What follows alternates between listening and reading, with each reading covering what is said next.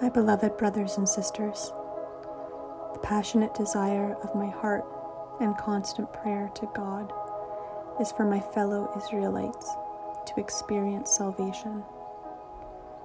For I know that although they are deeply devoted to God, they are unenlightened.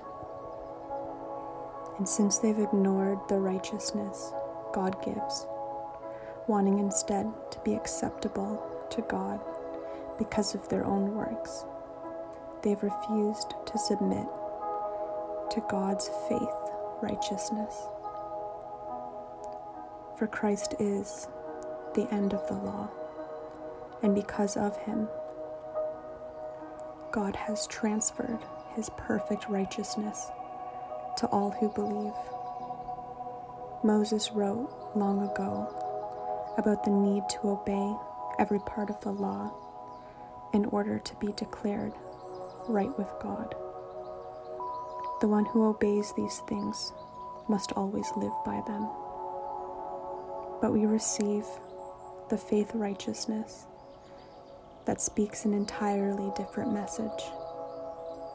Don't for a moment think you need to climb into the heavens to find the Messiah and bring him down, or to descend into the underworld to bring him up from the dead.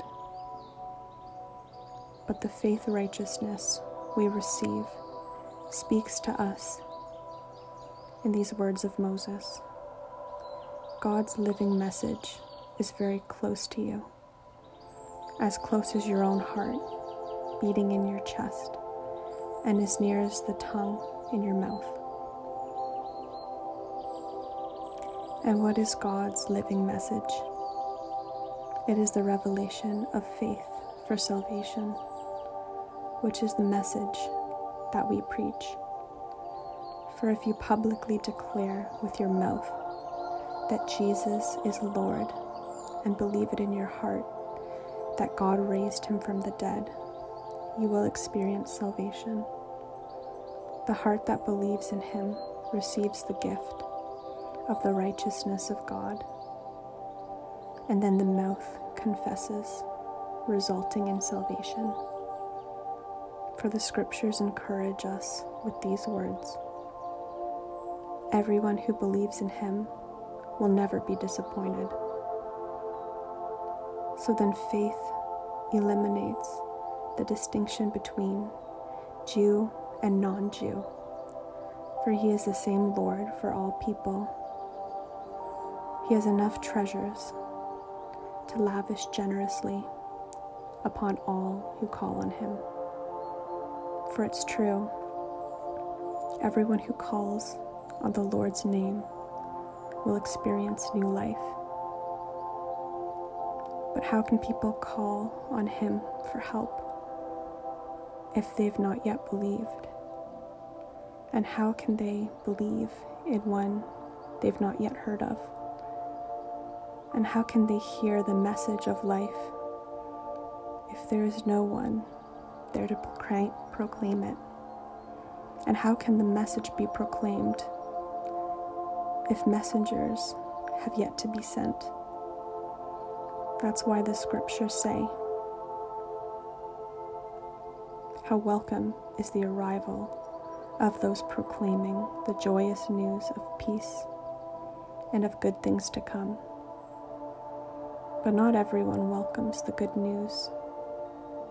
As Isaiah said, Lord, is there anyone who hears and believes our message?